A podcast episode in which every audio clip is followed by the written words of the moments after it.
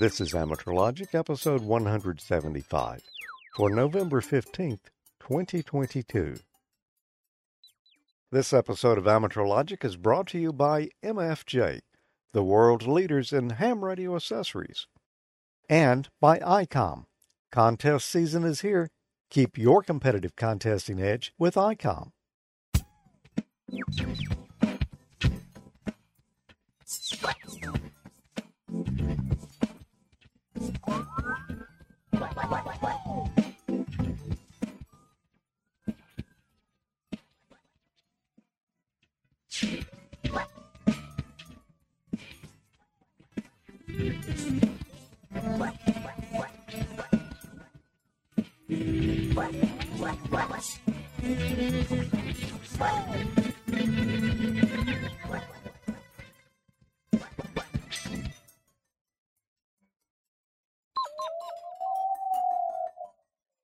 Good evening. Welcome to another episode of Amateur Logic. I'm George. I'm Tommy. I'm Emil and Mike. I'm your special guest, Kay Savetz. Hey, there we go.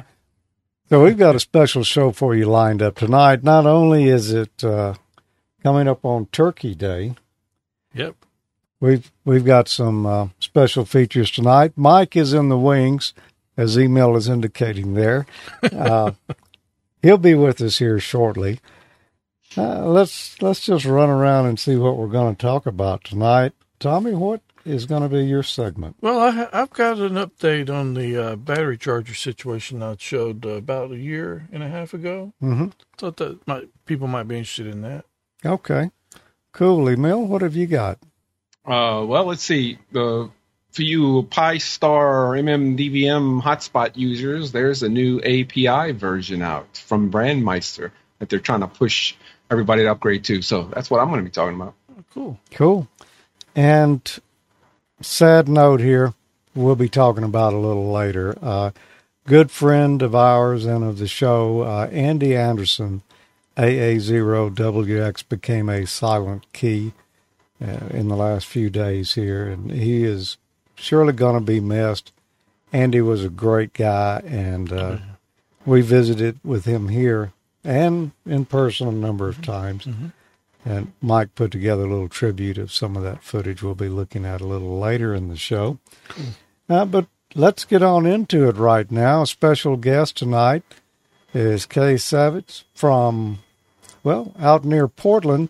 And Kay has a special relationship with amateur radio that is still developing right now. He's been a ham for a while, but this is um, this is something new that I think we can all get behind. It's um, well, I'll just let Kay tell you. Kay, what what are you doing now that uh, some of our viewers may be interested in? Sure. Um, I work for the Internet Archive, and my job is to build the digital library of amateur radio and communications. Uh, I've been doing this for a couple of months. This is funded by uh, a grant by ARDC, the Amateur Radio Digital Communication Foundation, um, and they what we're doing is we are trying to create the ultimate online library of amateur radio. Um, I have been at this for a couple of months, and I we have already gotten more than 22,000 individual items, and I'm here to talk to your viewers, and hopefully there are people out there who have other uh, information, books, magazines, newsletters, podcasts, and whatnot that we can uh, add to the library to make this the go-to spot for everything ham radio online. Well, I think most of us here are, are very familiar with archive.org. It's uh, a great resource there for, um, well, for history. And, you know, as you mentioned, there are not just videos, but uh, podcasts, uh, documents, photos. Uh, wow, just about anything you'd like to know about. Yeah, books, books and magazines and, and stuff on microfilm and microfiche. Uh, Internet Archive's been around for 26 years now. Um, it, a lot of people, if you don't know of the Internet Archive, you've probably heard about of the Wayback Machine, which is like it's killer app, um, which is the thing that lets you look at websites that don't exist anymore or or how websites used to be. Uh, but Internet Archive's way more than the Wayback Machine. There are uh, Internet Archive has 100 petabytes of information.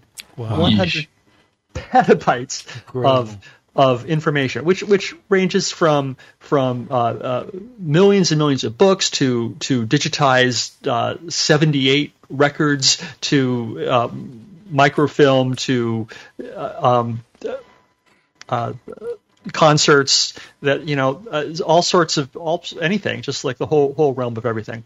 Um, but my job is just to like bolster the the ham radio material there was a grant that's uh, helping fund this just just recently here that came out that's uh, helping make this possible.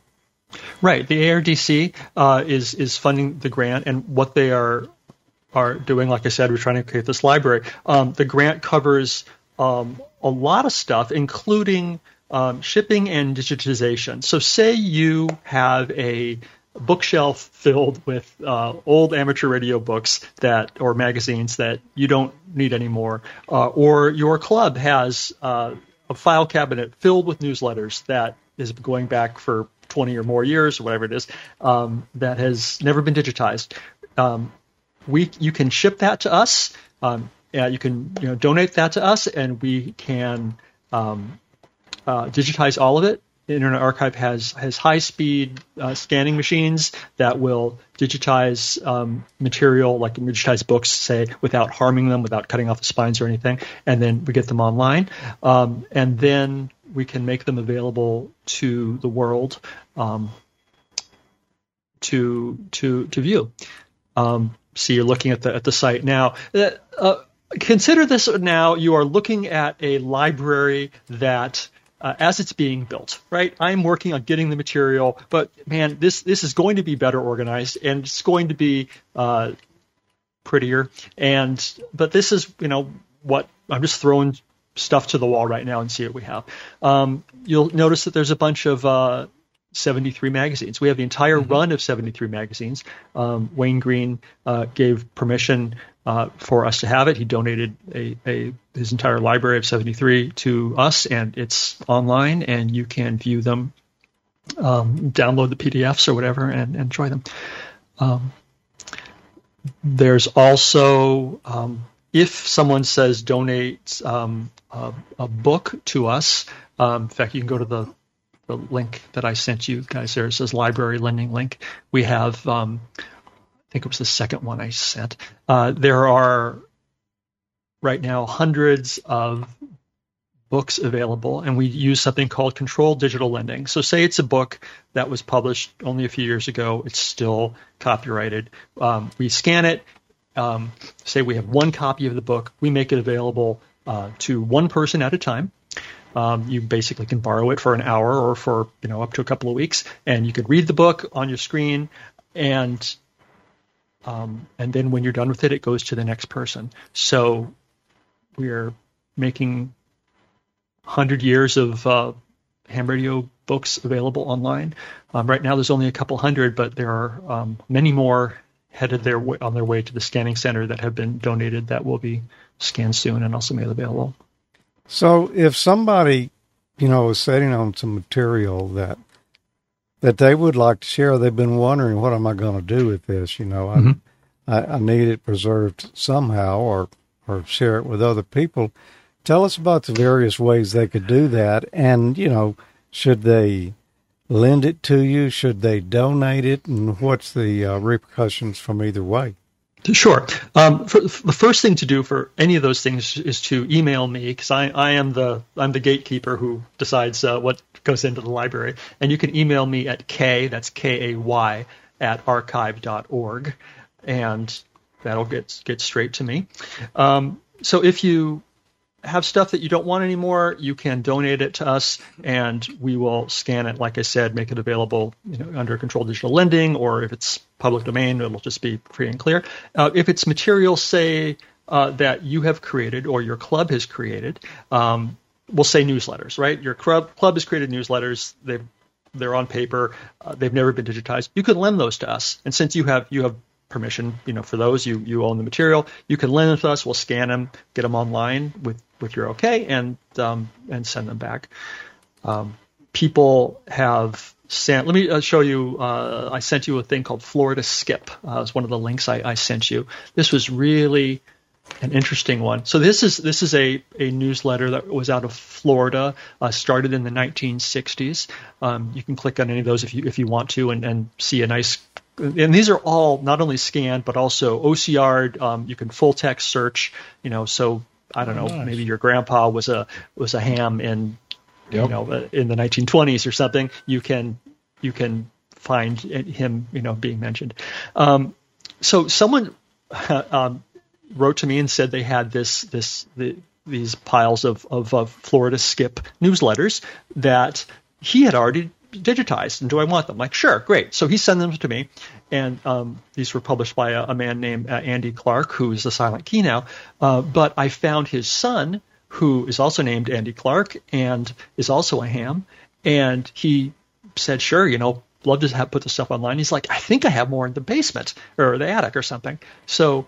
Um, so we have like 70 newsletters, and uh, Andy Jr. Uh, just wrote to me the other day and said he found a bunch more issues in in the uh, in the attic, and he is uh, donating them to us, and we're going to scan them all. So we're going to have a more or less complete archive of of this particular uh, Florida-based amateur newsletter. So that's an old one, um, and we also have. I sent you a link um, to the, the uh, SARC communicator. I think it was the last, the final link that I I sent you.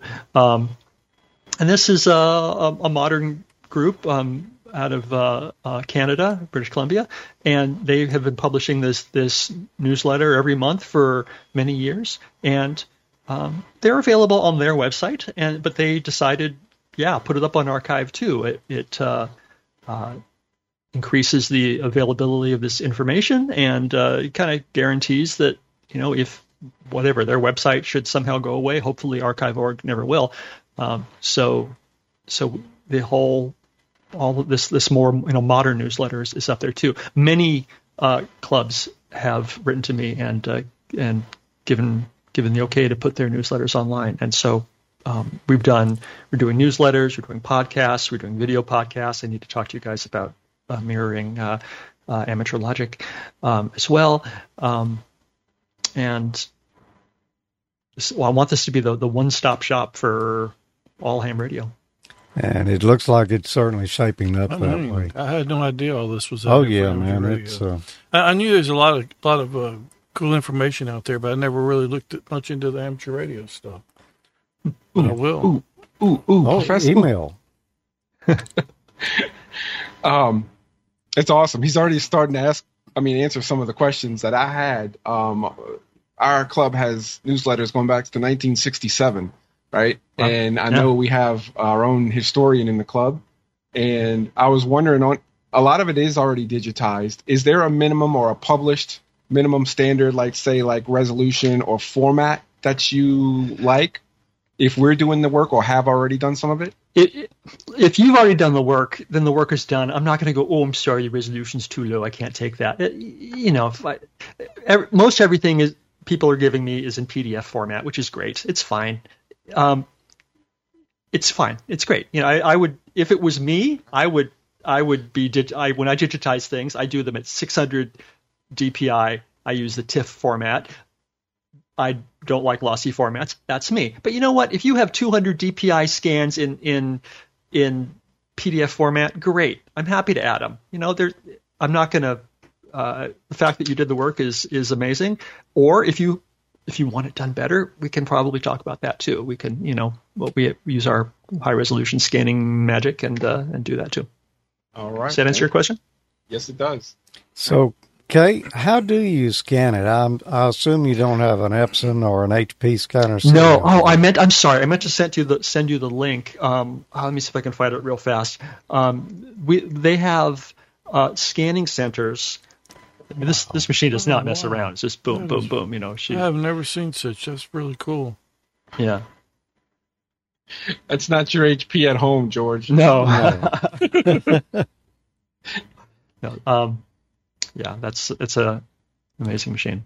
Wow, if I had, if you had to do that on the flatbed scanner, man, that would just be torture. Oh yeah. So is is there a camera overhead or what's actually doing? Yeah, I, be- I believe they use uh, two s- cameras, um, one pointing at each page, like crosswise.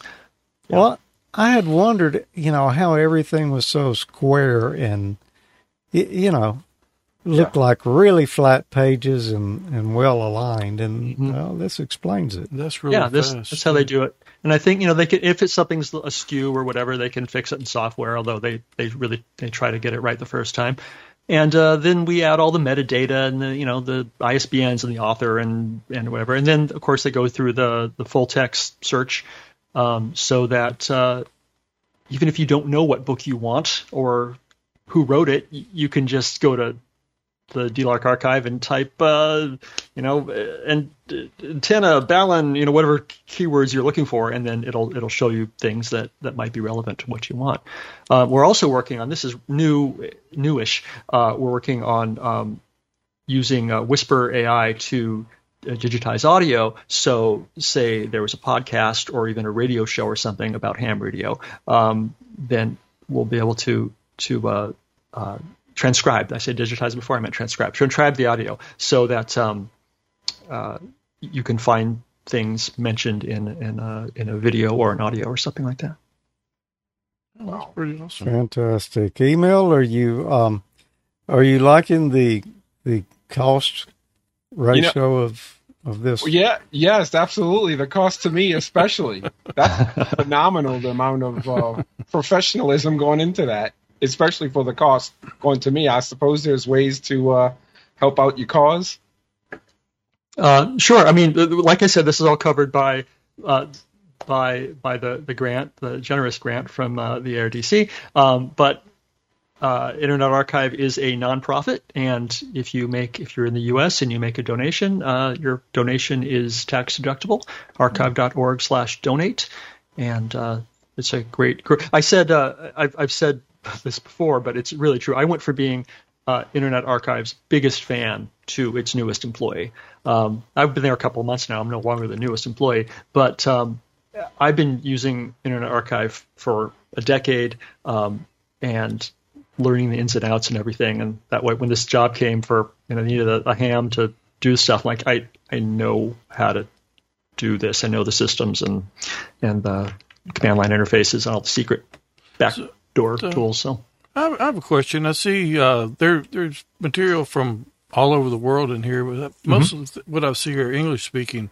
What if it's uh, German or whatever? It- you guys do you- Absolutely, sure. you translate that as well to other Um, they, I mean, ham radio, as you know, is an international hobby, um, yeah. and the if a, if we get a, a, a book or newsletter or a podcast in French or German or any other language, we will happy to digitize it and put it online. Will it get translated?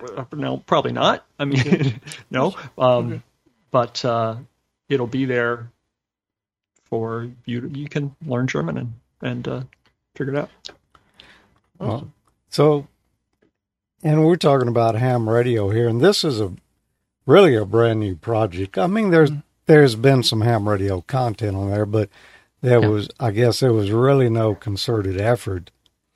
Yeah, it was it was ad hoc, kind of all over the place. And like part one of my job, I mean, day one, what I started to do is figuring out like what was what did we already have, and and get that organized, you know, and and is it you know legit or is it kind of you know how how how how squishy or legit is it and where it should be? Let me show you about this. What you're you're talking. Um, this is something I I barely put my toe into the the software water, but this is something we're go- we're going to keep doing. Is uh, is someone donated a bunch of old, uh, mostly packet radio software.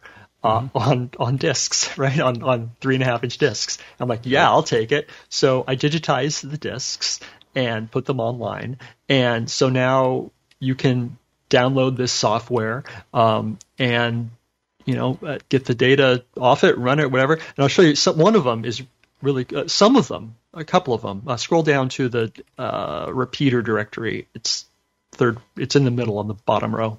Um, some of them make it makes sense to you can run them hit hit the big button the big green button uh, you can run them in an emulator right from your browser. Oh, awesome. So if there's this old ham radio software, you can try it without installing anything, just right there in your browser. Um, so How cool Here- is that? yeah, isn't that amazing? So this is a repeater directory from Incredible. 1994 that someone someone uploaded uh, a few months ago, and uh, you can just run the software. Some of the software it just doesn't make sense. A lot of the software uh, that I uploaded uh, recently was uh, uh, like packet radio software that that expects uh, you know a certain piece of hardware to be attached, and then it crashes because there's no you know Yeah. there's no serial line really attached.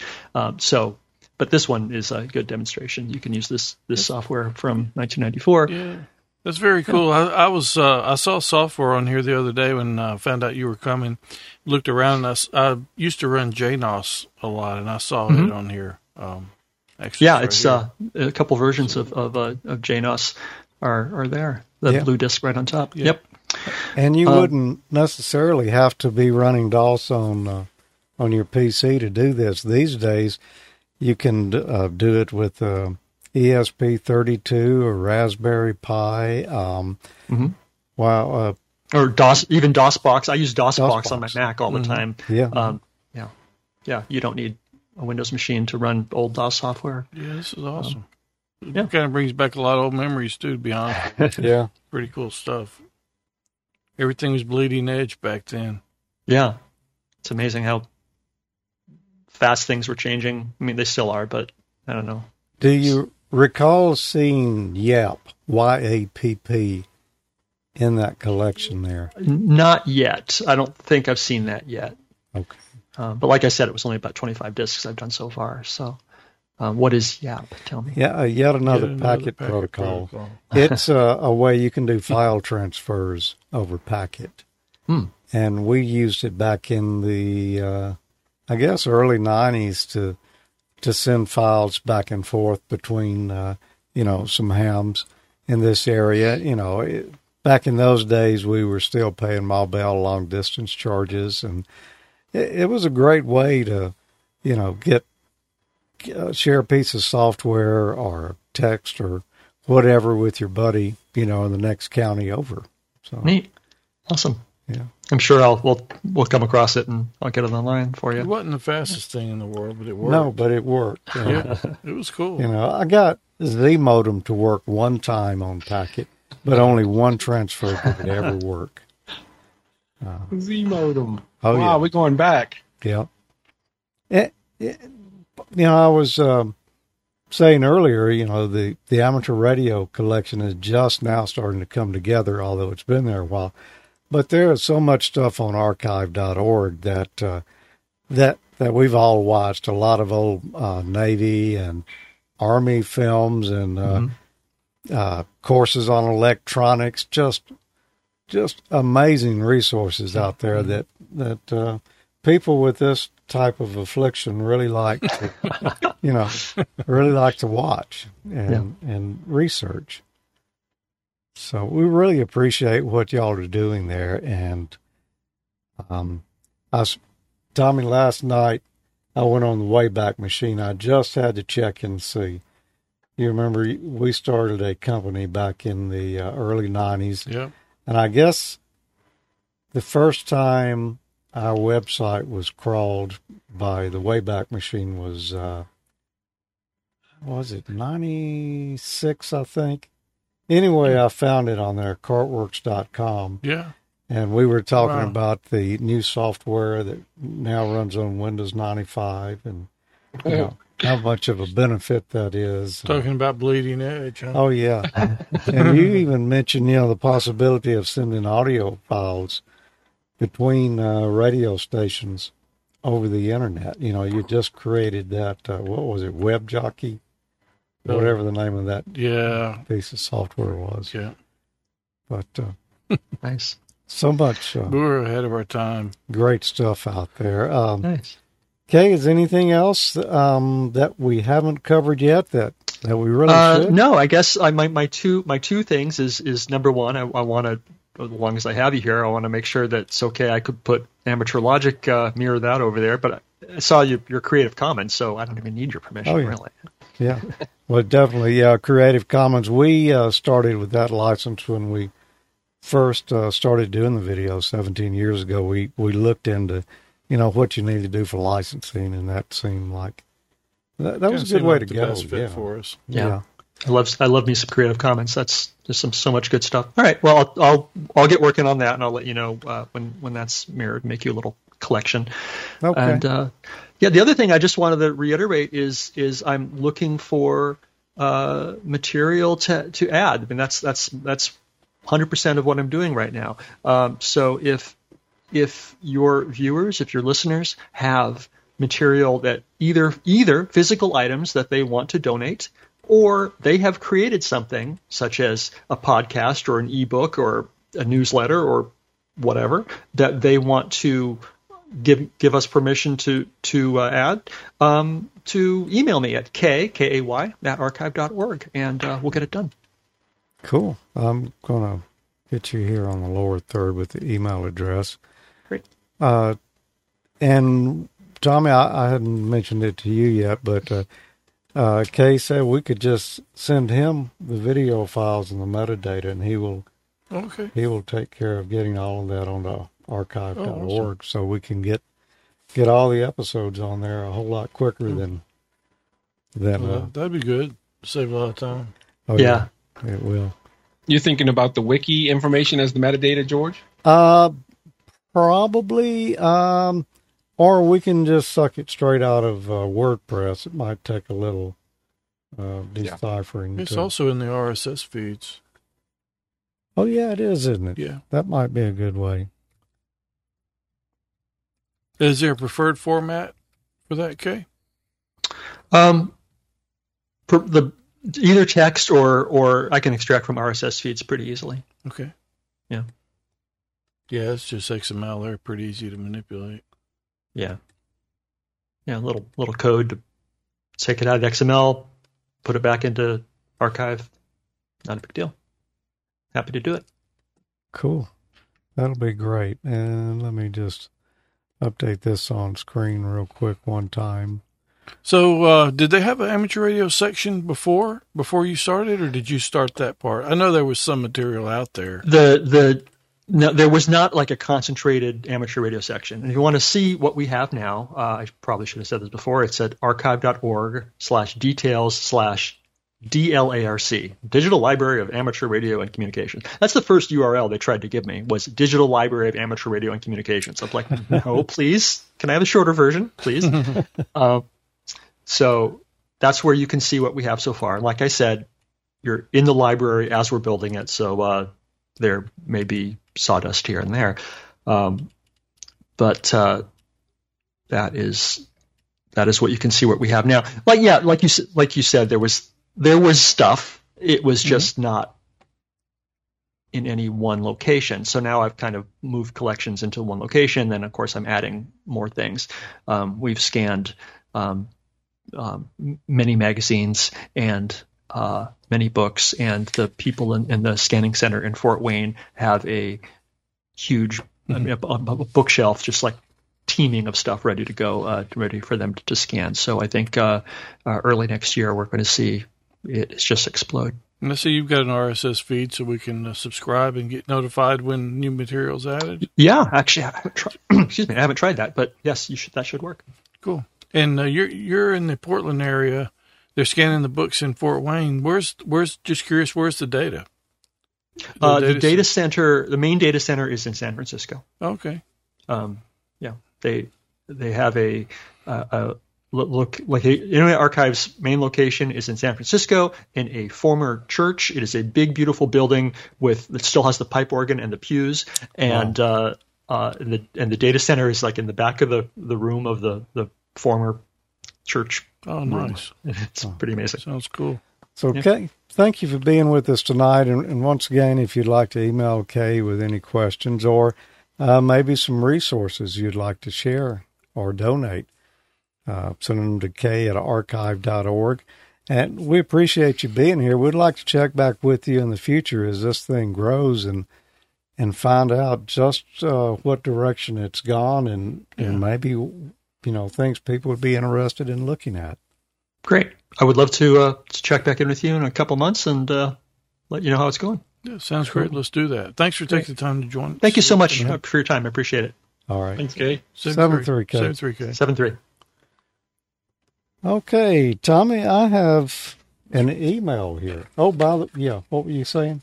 I was just saying that's that's really awesome. I, I didn't know they had kind of an initiative going for that. Yeah, Yeah, that's that's pretty cool. I saw they had received a grant, Mm-hmm. um, but I I didn't really know. You know, we started uh, posting a few of the amateur logics on Mhm. there, and uh, they wrote me, and uh, wow, I'm glad he did because this was this is really good stuff. Yeah, really cool. I got an email that says George and Tommy and the whole gang at ALTV. I enjoyed your 17th anniversary show. Congratulations on a still excellent show. I try to encourage all hams to give it a go. I wanted to thank you for showing the Irwin Vise-Grip wire strippers. He said he's had several different types and brands, and none of them have lasted very long, nor did a very good job. I'm hoping after watching that segment on them that the uh, the pair I ordered tonight will come soon, as I have some wires that need stripping. It was great to see Peter again. Hope that Emil will be back next month. Got to have my cheap old man fixed. Seven three from Dennis KK0DJ. And Dennis, I bought a pair of these after seeing Tommy's and how much fun he was having. Uh, and how well they worked. I was thinking, you know, I've never seen automatic wire strippers that that, That I thought were worth the flip. Yeah, and these seemed to look pretty nice. And what twenty dollars at Lowe's? Yeah. I picked up a pair. The first two things I tried to strip with it though was was not very good. They are not good for stripping coax. I've never tried coax with it. Yeah, well, let me say they're not very good at stripping coax. and uh, I tried to uh, strip some ends off of some Cat Five cable, just just the individual conductors. I just needed a tiny little amount. I was going to solder in a connector, and it was a little short for these to grab. You know, you got the gauge there Mhm. Where you can adjust it, but um, I needed something a little bit shorter. But I tried other things with it, and uh, boy, they they they do it every time and never nicks a wire. And I Mhm. I got to studying it quicker. There's not really a blade in there. No, it's just kind of a. I think it makes a little perforation there, and then it just kind of pops it off. Yeah, I mean it's um, it's pretty amazing for twenty bucks. I'd worth say, uh, yeah, Dennis, you you probably already have those and you're liking them now. So, Mike, you were watching all of that. What do you think? That's awesome. And I was in the chat room and uh, I had made a comment that the uh, Wayback Machine has saved my bacon more than once. Yes, Yep. Yeah, it's a it's a great resource. You, you really wouldn't think that that old uh, stuff would come in handy, but it but it really does. The right circumstance. It's also kind of fun just to go back and look through history. yeah, I Wow. think I've browsed through every copy or every issue of 73 magazine. wow. That's cool. Yeah, I've looked at a lot of them. Uh, Mike, you had, uh, well, today is a special day and you brought it up. And y- y'all have a different name for it up there, but let's, let's just talk about that real quick. Yeah, up here it's uh, it's Remembrance Day, or or some people refer to it as Poppy Day. And in the U.S., um, I guess you have a different month. I think it's uh, Memorial Day in the spring over there. That's Yeah. kind of the same thing as a Remembrance Day. But uh, today you're celebrating Veterans Day. Mhm. Uh, um, and uh, actually I learned something here today too, because I was at a Remembrance Day service, and uh, originally it was known known as Armistice Day, um, and it was to honor those who gave up their lives uh, during the First World War. Uh, but now um, it's kind of extended here as well to uh, active service men and, and women that uh, served um, in in multiple different wars, World War II, uh, the Korean War, and um, Afghanistan, uh, and such. So, um, so yeah, it's it's kind of kind of grown closer into a Veterans Day as well as Remembrance Day. Yeah, we we salute all our, our veterans of all the Yeah. wars. Yeah, if you've if you have served or are serving, I really appreciate your your service. Yep. Thank you for our freedom. Tommy, what have you got there? Well, I had a segment planned for you guys this month that I was going to do outside, but it's quite rainy today, and I don't really think I ought to go out there and do it in the rain. So I'm going with Plan B. There was a lot of interest in one of my uh, reviews I did about a year and a half ago. I think it was in June of 2021, maybe sometime around that time frame. But I, I did a review of this XTAR VC4S battery charger. It's a great charger. It had one major problem though that kept it from being what I consider a perfect charger. You cannot control the amount of current that you're charging the batteries with. So the one I bought came with the 3 amp quick charge uh, wall power brick that's plugged in over here. And if you only need to charge one or two batteries, these little small AA batteries like this, you could basically cook the batteries. So you can mitigate that by putting a smaller wall board on there to, to power it that limit the amount of current that's coming through. Or you could put more batteries in. And that's what I've been doing since I got this charger. Uh, it's kind of a little bit of a hassle though sometimes. Well, not long after this, uh, I did that review, a viewer told me about an updated one, the VC4SL. And it's been out of stock. I had it in my cart for a while on Amazon.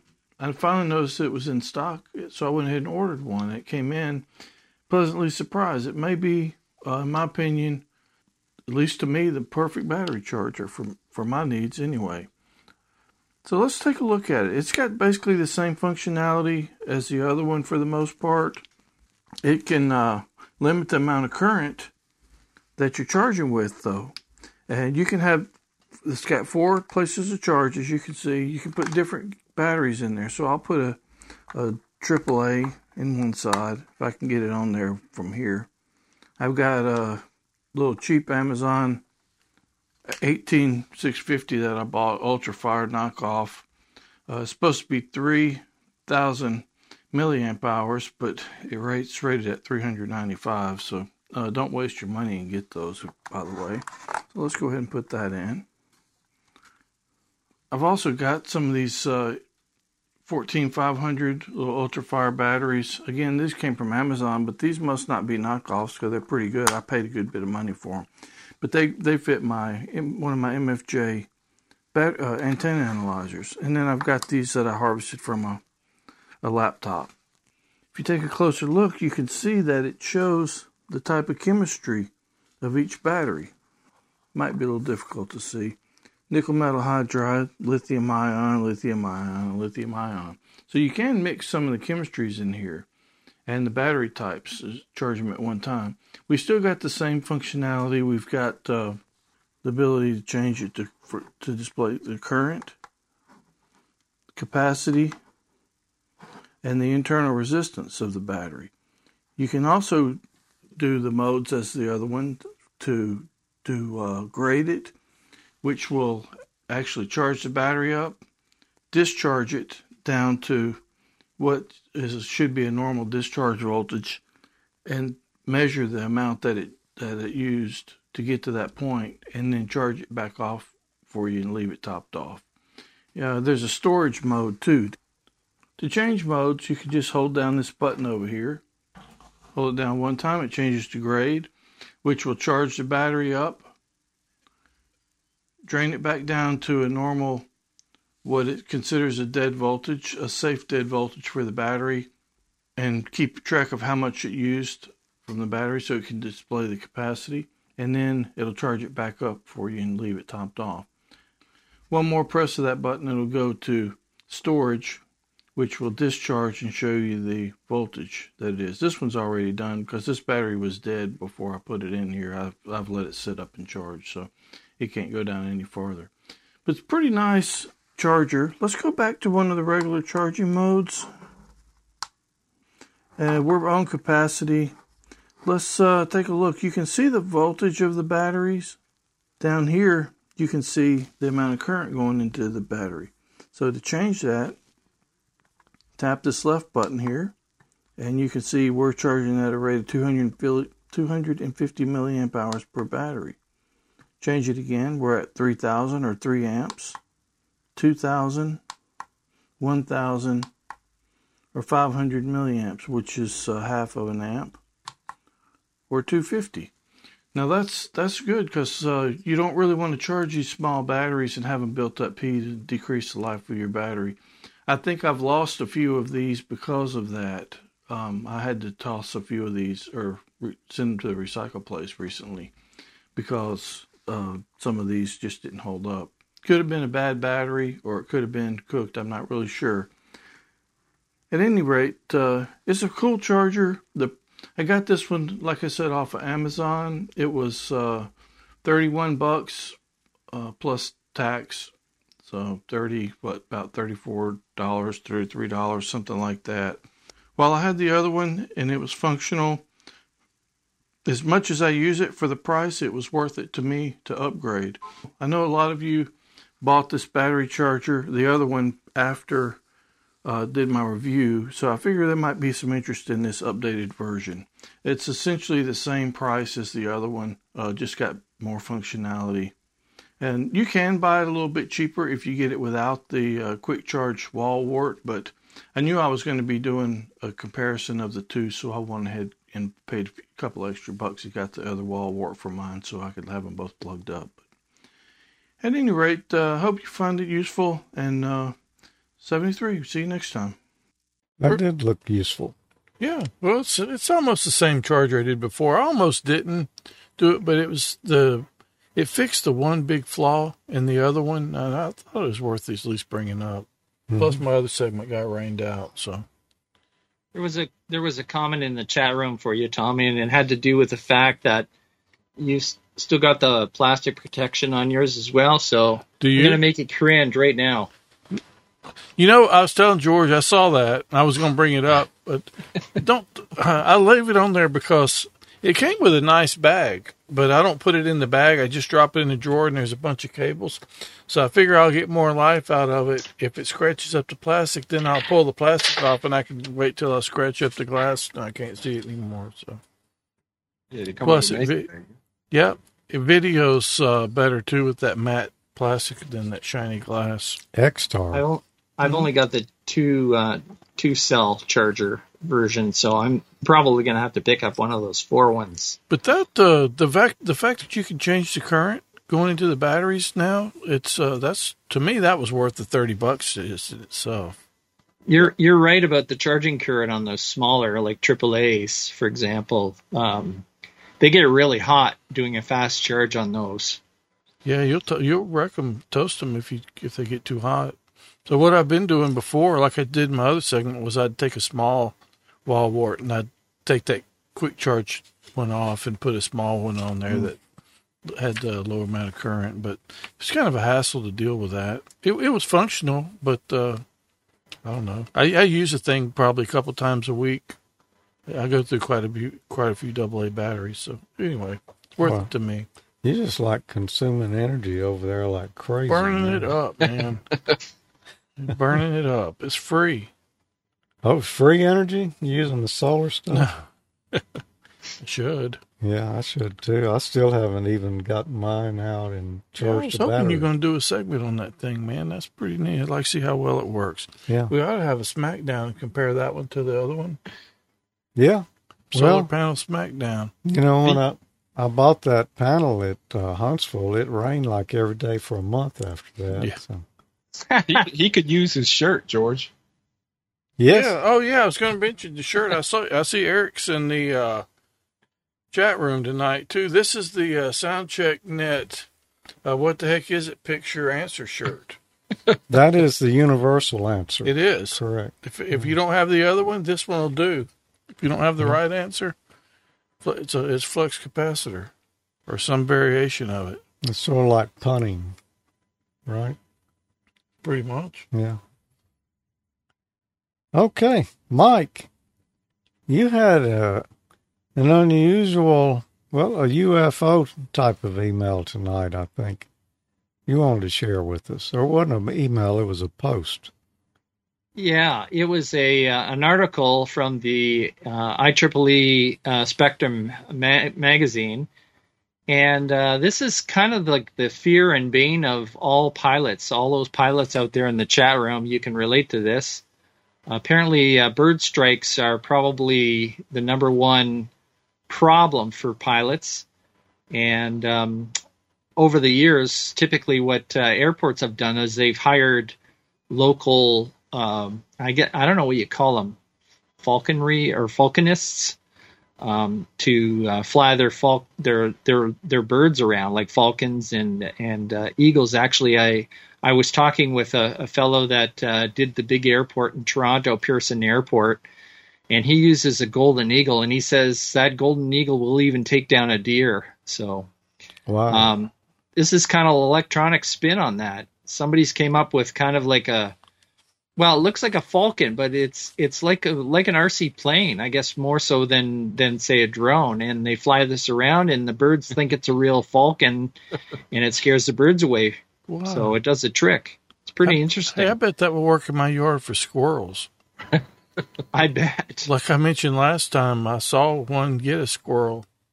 Oh yeah, uh, it was a hawk actually. Got a squirrel in my front yard. But he yeah. he didn't come back for the rest of the buffet. I don't know what happened. Did I understand Vulcan? Falcon. Falcon. Falcon. Falcon. That's that Canadian accent he said he didn't have. no, okay. don't say Vulcan. You'll get it, and they'll all excited thinking of yeah. Star Trek. So. Yeah. there you go. so that's an interesting device there. On the top of the model Vulcan, there's a camera, and so um, apparently uh, they fly that in kind of like a first person uh, mode, and um, with I guess some kind of overhead display, whether it's goggles or what have you, or if it's on a um, a, a, tablet screen or something. But um, they fly from a first person view um, from what what you're flying. So he, I guess they get paid to chase the birds around with a model airplane. Wow.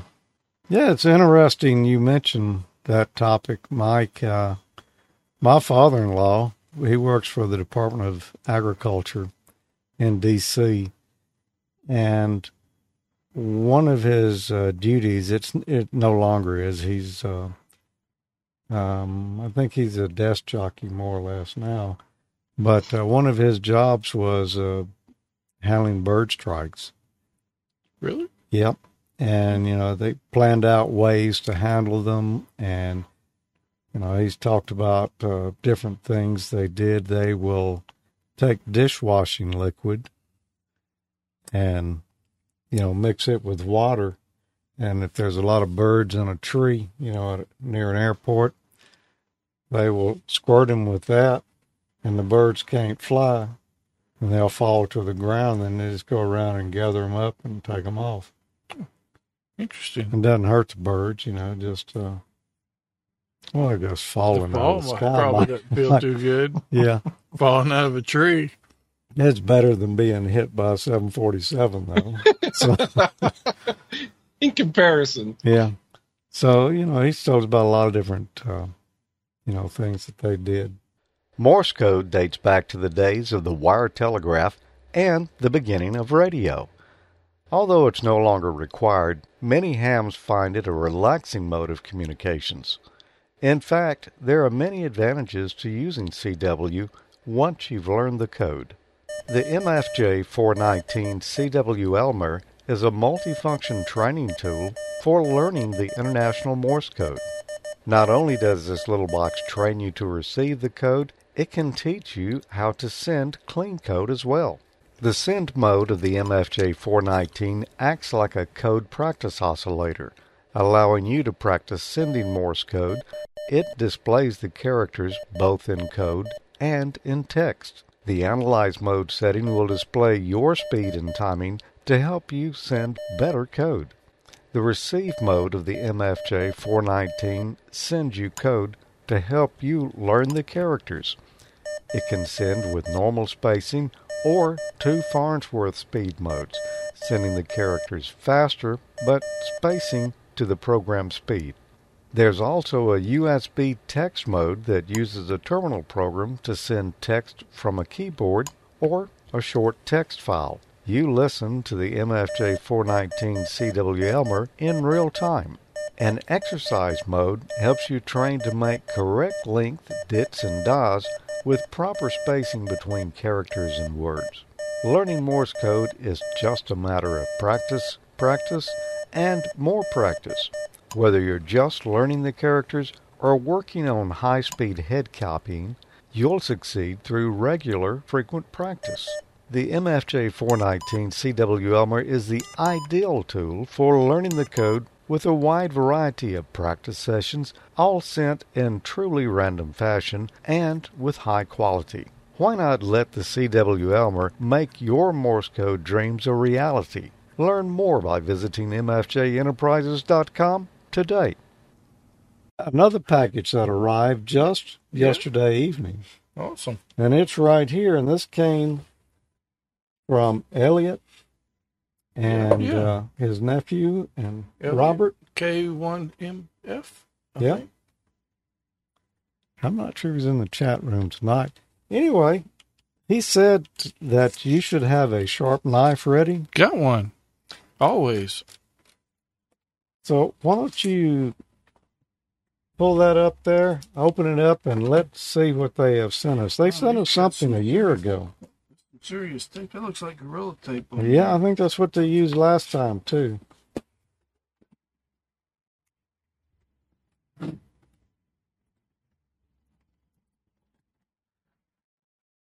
Man. Tommy, you should be a surgeon.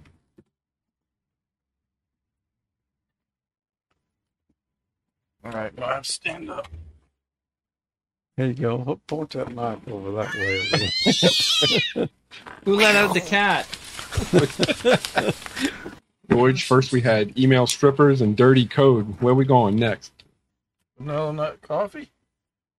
oh, Well, this stuff is so good too, man. My son, we, we drink it. Pumpkin spice. That's good. Got Well, oh, they're all actually they're all good, and a lot of tea. Let's see. It's not going off good. I'm gonna have to start. Holy Wow. moly! That smells so good. blackberry citrus. They hit the mother load, Mike. I know that would that would keep my wife in tea for a whole month. Perfect peach. Constant comment. I've always liked that one right there. Peppermint.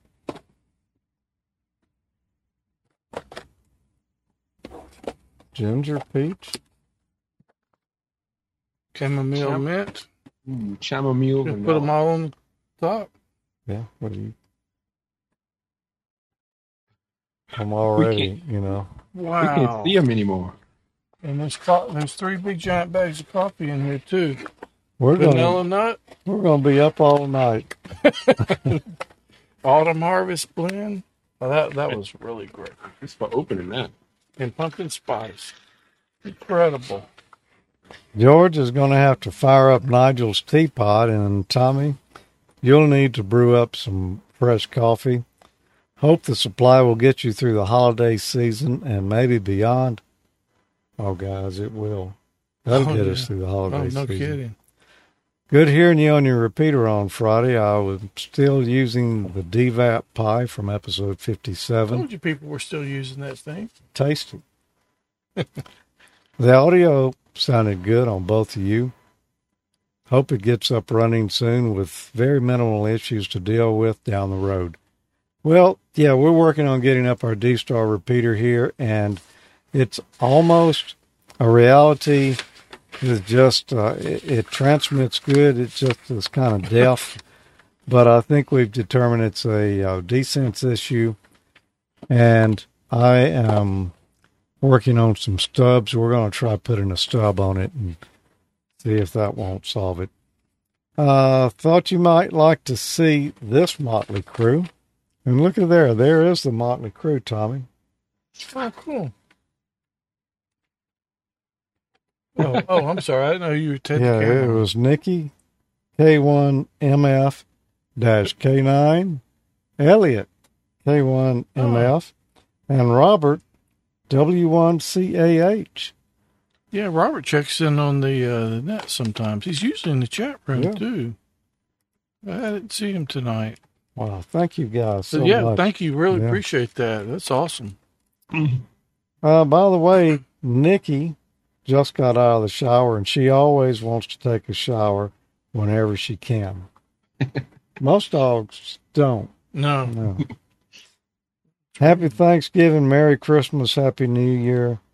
Elliot, K1MF, Robert, W1CAH, and Nikki, K1MF K9. yeah. Thank you guys so much, Yeah. and Nikki.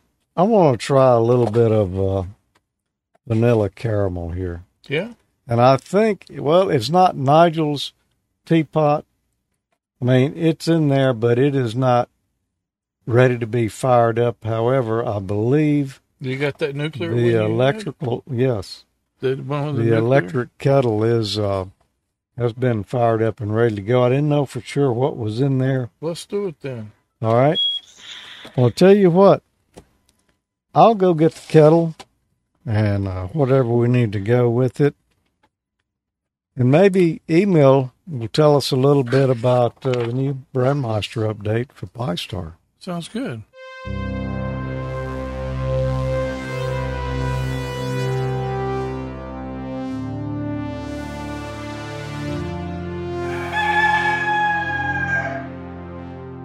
Hello, Mike, George, Tommy, and Amateurlogic TV viewers. Do you use Pi-Star? Do you use Brandmeister for DMR? If so, there's been some recent changes that you might want to know about. And abilities. They, they've had this ability before, but they've made some changes to their API settings for control of the system through your Pi-Star image. They're on API version 2 now. The biggest thing you really need to know about it is when you are in your Pi-Star system, you can usually control which group or talk groups that you're listening to or talking on via multiple modes. For instance, D-Star Networks allows you to change which reflectors you're on, unlink, and link them right here from the console, as well as uh, Yaesu System Fusion allowing you to change which reflector you're connected to or linked to. Uh, DMR, unless you have this API enabled, doesn't let you do it. You have to pretty much do it from the radio or from the actual dashboard of the Brandmeister console with your own ID and your devices that you have set up. Here I'm going to show you basically how to generate that new version even if you have one of the old ones. They they're telling people as of August 2022 to update or go ahead and create this version 2. They're leaving the old one, version 1, up for some time, but they want everybody to update to this API version 2. Eventually, it will be retired, the version 1 API, but they're converting over to another version. There's instructions right here along the way as well um, from Brandmeister on how to do this thing to know about it is that you when when you're done generating this you'll be able to control your hotspot in my case i have the uh, n5boc duplex repeater hotspot basically. And it's running on a raspberry pi 4 which is why i can have all of these modes kicking pretty much at the same time. The actual way to go about this to set it up is in several menus, both on the console from Brandmeister as well as in the actual Pi-Star administrative sections. So if I go to the actually it's in the configuration settings.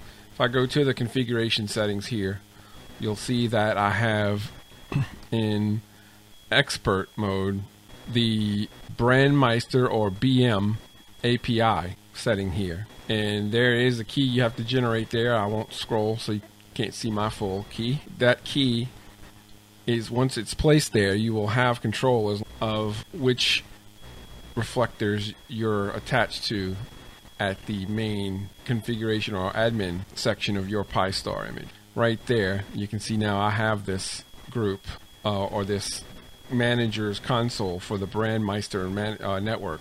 Both time slots are activated on my uh, hotspot. Here I can pick one of my favorite talk groups, that's the Louisiana talk group, and basically say modify static. It goes out and talks to the Brandmeister network and, and comes back and it tells you, you can see there API version 2. Okay, so now I'm connected up to that uh, static talk group on slot 2, time slot 2, you can see here, because that's what I picked. In the Brandmeister side, again, there's instructions that walk you through creating this.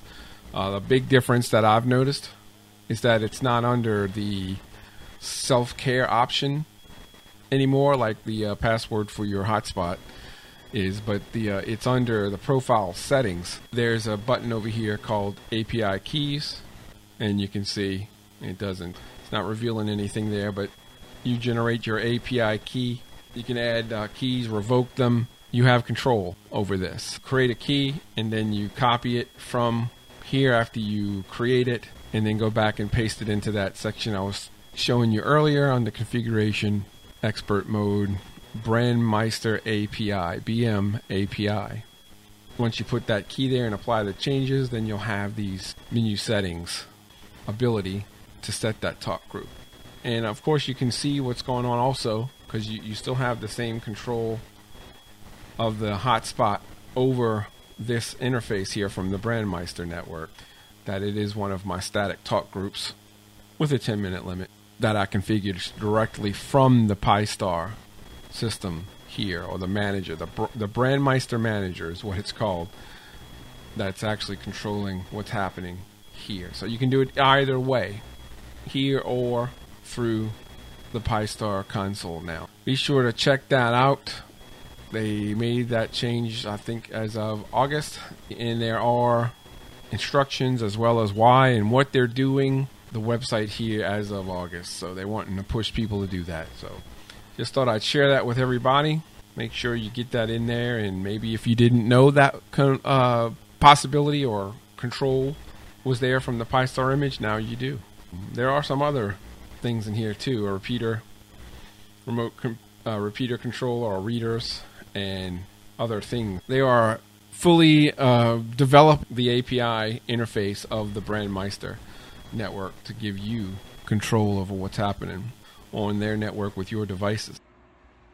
And not only can you connect to static groups or static IDs, but you can also remove them as well. So if I want to get rid of that Louisiana connection, I could basically say get rid of that one there by selecting delete and then modify it. Says OK. Now that static talk group is not there. It is dynamic because I keyed up my radio just a minute ago on it. But there you can add and delete static talk groups and or drop all dynamics, which I'll do here. Click that button, wait for it to come back. It says OK. And wait for it to refresh. And there you go. Now there's no static or dynamic talk groups.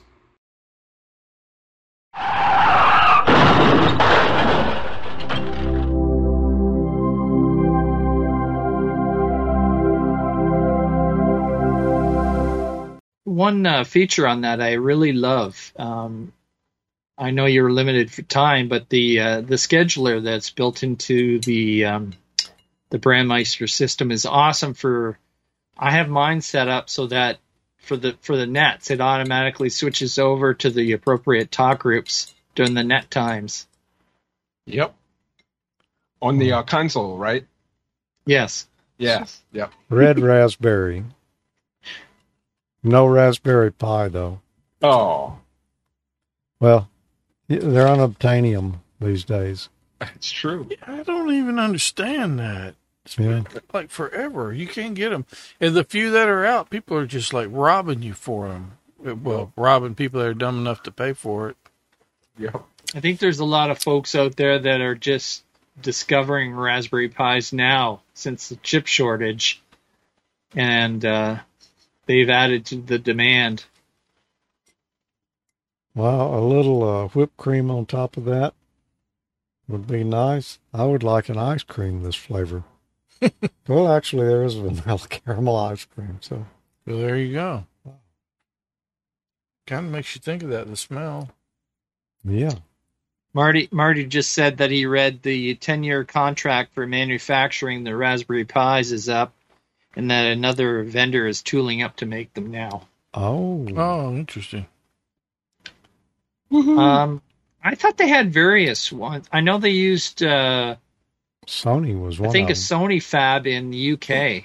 Um, but uh, I thought they had more than one source that they used, but uh, I could be mistaken. Well, they did initially, the way I understood it.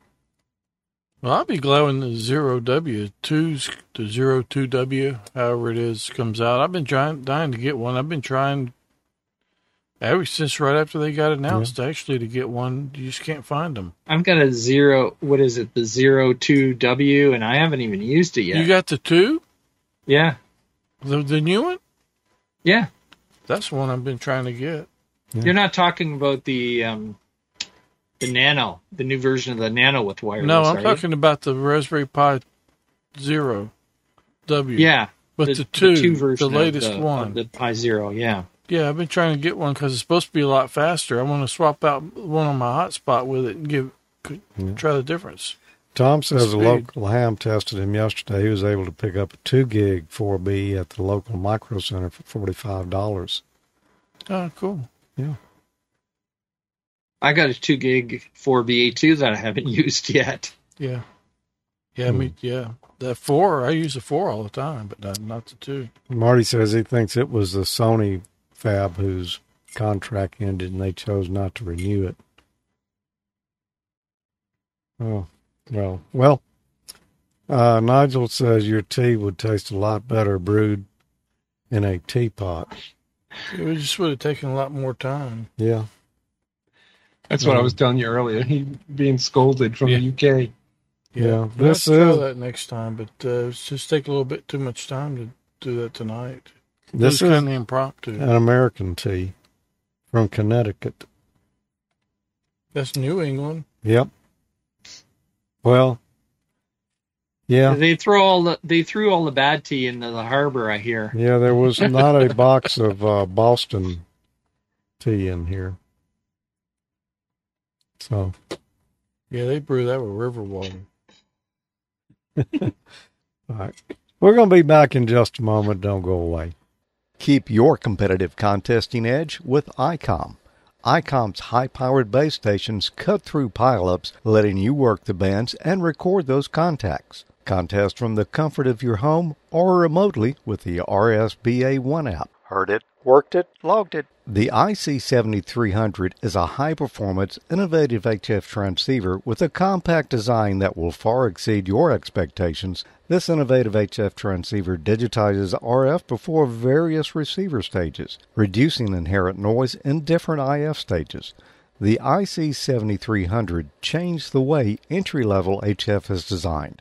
RF direct sampling, 15 discrete bandpass filters, large 4.3 inch color touchscreen, real time spectrum scope, and SD memory card slot. The real HF fun starts here. Create your own band opening with the IC9700. This transceiver brings direct sampling to the UHF VHF weak signal world. This all mode transceiver is loaded with innovative features that are sure to keep you busy. Faster processors, higher input gain, higher display resolution, and a cleaner signal. 4.3 inch color touchscreen TFT LCD, real time high speed spectrum scope, and waterfall display. Smooth satellite operation with 99 satellite channels, dual watch operation, and full duplex operation in satellite mode.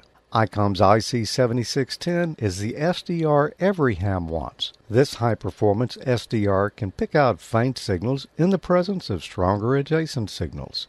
The ICOM 7610 is a direct sampling, software defined radio that has changed the world's definition of an SDR transceiver. RF direct sampling system, 110 RMDR, independent dual receiver, dual DIGI-SEL, ICOM's IC7851 gives you a new window into the RF world and is HF excellence unparalleled. With faster processors, higher input gain, higher display resolution, and a cleaner signal, it's truly the pinnacle of HF perfection. Dual receivers, digital IF filters, memory keyer, digital voice recorder, high resolution spectrum waterfall display, enhanced PC connectivity, and SD memory card slot. Learn more about all these great ICOM radios at icomamerica.com slash amateur.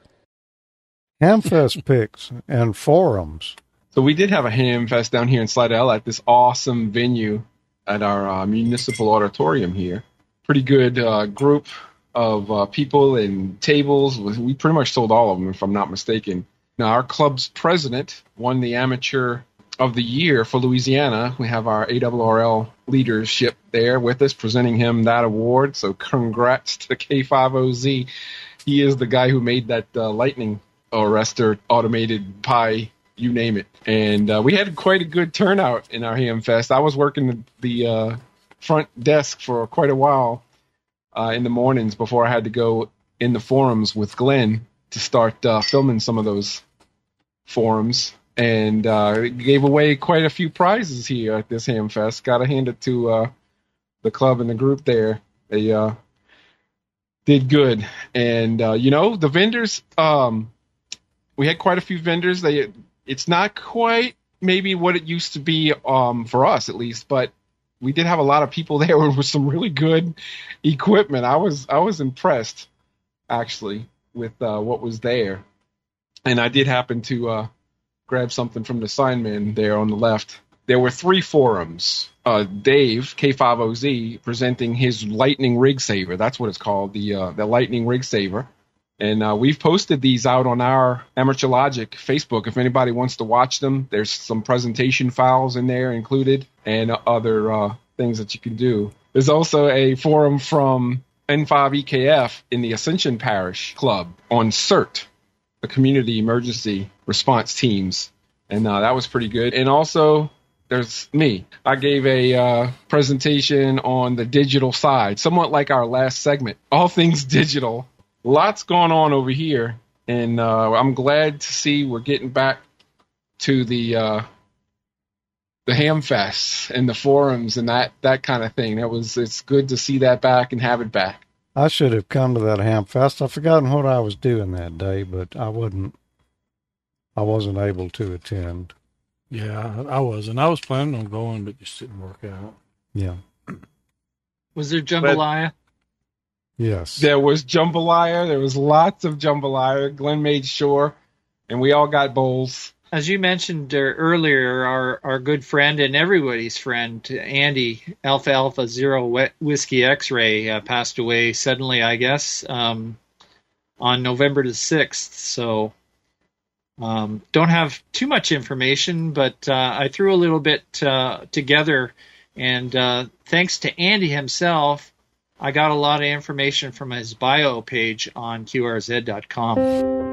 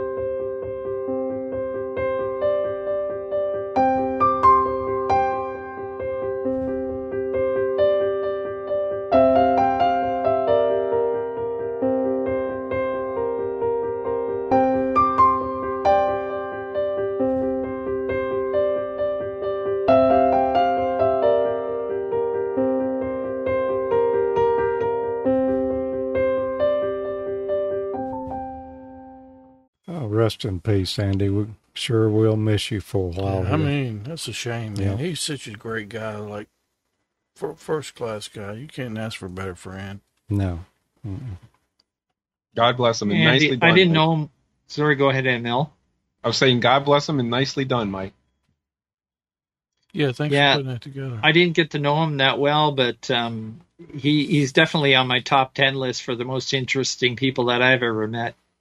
Oh yeah. Yeah. I saw him in uh, June, I guess, when we went to Florida. I think it was in June, and uh, stopped by. He called me when he saw I was down there on Facebook and uh, called me. I stopped by and visited with him for just a little bit on the way home. Yep. He'll certainly be missed. Tommy, you have an email here for us. This is an I got a actual sure email. enough email. E- Yes. Wait. Yeah. Yeah. Email. The real thing. It's not an email. no, It's an email this not a cheap thing. we got an email too. yeah. Okay.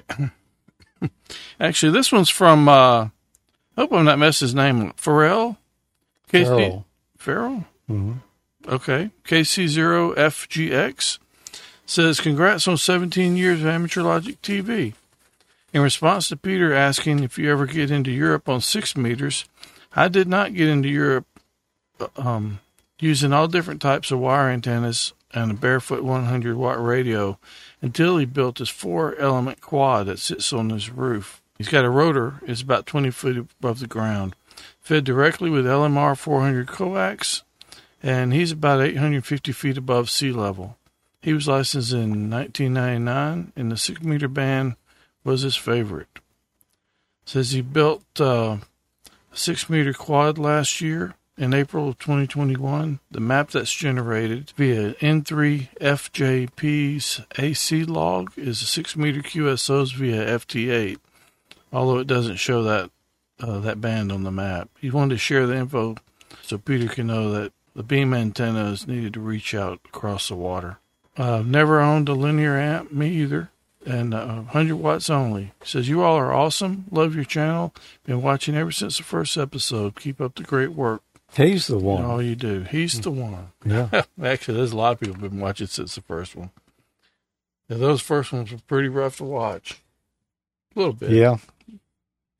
But uh, anyway, thanks for sending that. Uh. I'm sure Peter will see it. Yep. Wow. When we shot those first ones, and we all three, you and Jim and I, got together. I mean, we were shoulder to shoulder, and the and the outer wall was like Um, right here. That that building was much. It was less than half the size of this one. It Using those little cheap cameras. Yep. Because they're not ex- were really. They weren't expensive cheap at the time, I bet. No, they weren't. Well, they were cheap as we could find. The the first ones. Mm-hmm. Yeah, I could have got some a little cheaper. Well, They weren't the best quality, no. obviously, but Obviously. they served a purpose. Yeah. You Like- still got one of yours right there. Yeah, that's not the first one. That was after like a couple second- of years like or so. third or so. Yeah, that's a that's a hmm. nice camera too. That Panasonic. GS4 PV GS 400. Yep, that was like the the nicest mini DV con, uh, camera Yeah, consumer yeah, I model. had one too. It was incredible. Yeah. And now it's worth maybe might be worth a hundred bucks. I don't know. Probably Uh, not. If you find anybody that'll buy it, Yeah. I like the video off of it, man. It's got that authentic television look to it. interlaced. Yep. We'll fire it up here one night and shoot a show with it. I, I don't know how you're going to hook that up. There's Uh, no HDMI out on it. I got my ways. You got FireWire to HDMI? No, but I think there's a video out on it. I'm not sure. I'm not sure. Hmm. Anyway, wow, uh, it's a good show tonight. We we covered a lot of stuff there, and so nice to have Kay join us and bring us up to date on archive.org. Yeah, that, that was really interesting. I'm I'm glad they're doing that. That's uh, pretty cool. hmm Me too. I'm glad somebody picked it up because um, although there there's a lot of good information, it looked like it was kind of lingering there for a while not much new content was being added for the amateur radio portion anyway. Well, there was there was no program for that. Now there is. So, uh, yeah, he's heading it up. So I know we're going to have some good stuff. That machine they were scanning with too was uh, was pretty awesome. Yeah, that was really cool. Yeah, I bet that's a hot dog little piece of gear right I there. bet it is. It was fast too, man. You see how fast? Basically, she just put that, Yeah. put the glass on. It was done. Time to Yeah. flip the page. I mean, there wasn't even time for her to lick her fingers to uh, to do the next the next page. There, it was quick. Talk to Jim this week. We're going to get together uh, first of uh, next week and meet an old friend of ours who is a ham as well. And I don't remember his call sign. I hadn't talked to him on the air in a bunch of years. So, uh, Cool. guy I grew up with. So, uh, we'll be talking with Jim and. Well, I guess that's all I got to talk about now. What about you, Tommy? I have a lot going on. I'm gonna be doing the Thanksgiving cooking in my house, so you guys say a prayer for my family. hmm And uh, they made it through last year, so hopefully they'll make it through this one. So, are you gonna fry a turkey? No, I actually, uh, I'll probably get a turkey, like a smoked turkey. My work gives them out, so Mhm. I'll probably use that one. Yeah. But I'll make the rest of the stuff. So, email. What Yeah, about I'm- down I'm there? doing- Say You- again. Yeah. Well, you gonna have a Cajun fried turkey down there, or what's what's I'm going thinking- on? I'm thinking I'm gonna. I may be doing some traveling Oh, and with some family. So uh, hopefully I could do some portable operations and maybe do some RF fried turkey. so Mike, uh, do you expect next month it'll the weather will finally be amenable to antenna work? Uh, I would expect so. Actually, um,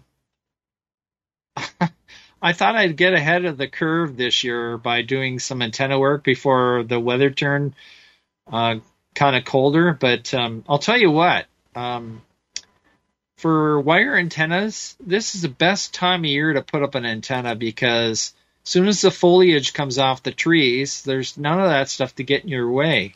Yeah. So it's ideal for that. You're right. I actually need to reshoot mine. If I guess earlier in the year a storm came through. I think it was in the spring, and it kind of shook the rope down off of the limb that had it was across, and I've been kind of waiting to put it back. So when the leaves You haven't trained coming those out- squirrels yet to put the antenna back yet? No, they're good at taking them down. They just don't like go Yeah. putting them up there. Yeah. I've got a little project on the go. Um, I don't know if you can see these. They're uh, they're little 3D printed rings, and then they have a hole in the side. oh, Um, It's a toroid. Well, it sort of looks like that, but um, they're they're uh, what I'm making is a um, uh, UHF uh, VHF uh, antenna Yagi for making uh, Yagi beam for for uh, working uh, satellites. don't eat too much turkey. Well, yeah, I was just going to say a happy. Well, it's a little a little in advance, but happy Turkey Day, and uh, don't forget all those uh, bargoons on Good Friday or uh, Black Friday and Cyber Monday. Dude. Yeah. Yeah. You won't catch me in one of those stores on Black Friday, man. Me neither. Thanks to all, thanks to all the vets again. Yes. Yes. Yeah, yes, definitely. Most definitely. All right. All right, 73, everybody. See you next time. Seven three. Seven three. Seven three.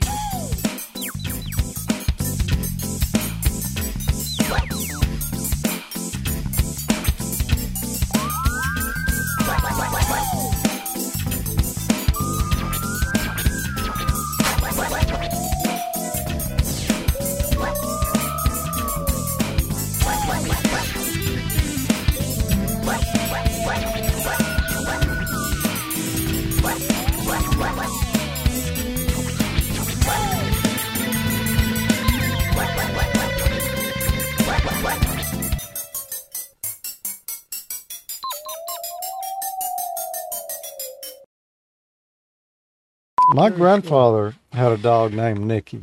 Oh, yeah? Yeah, dog bit me one time.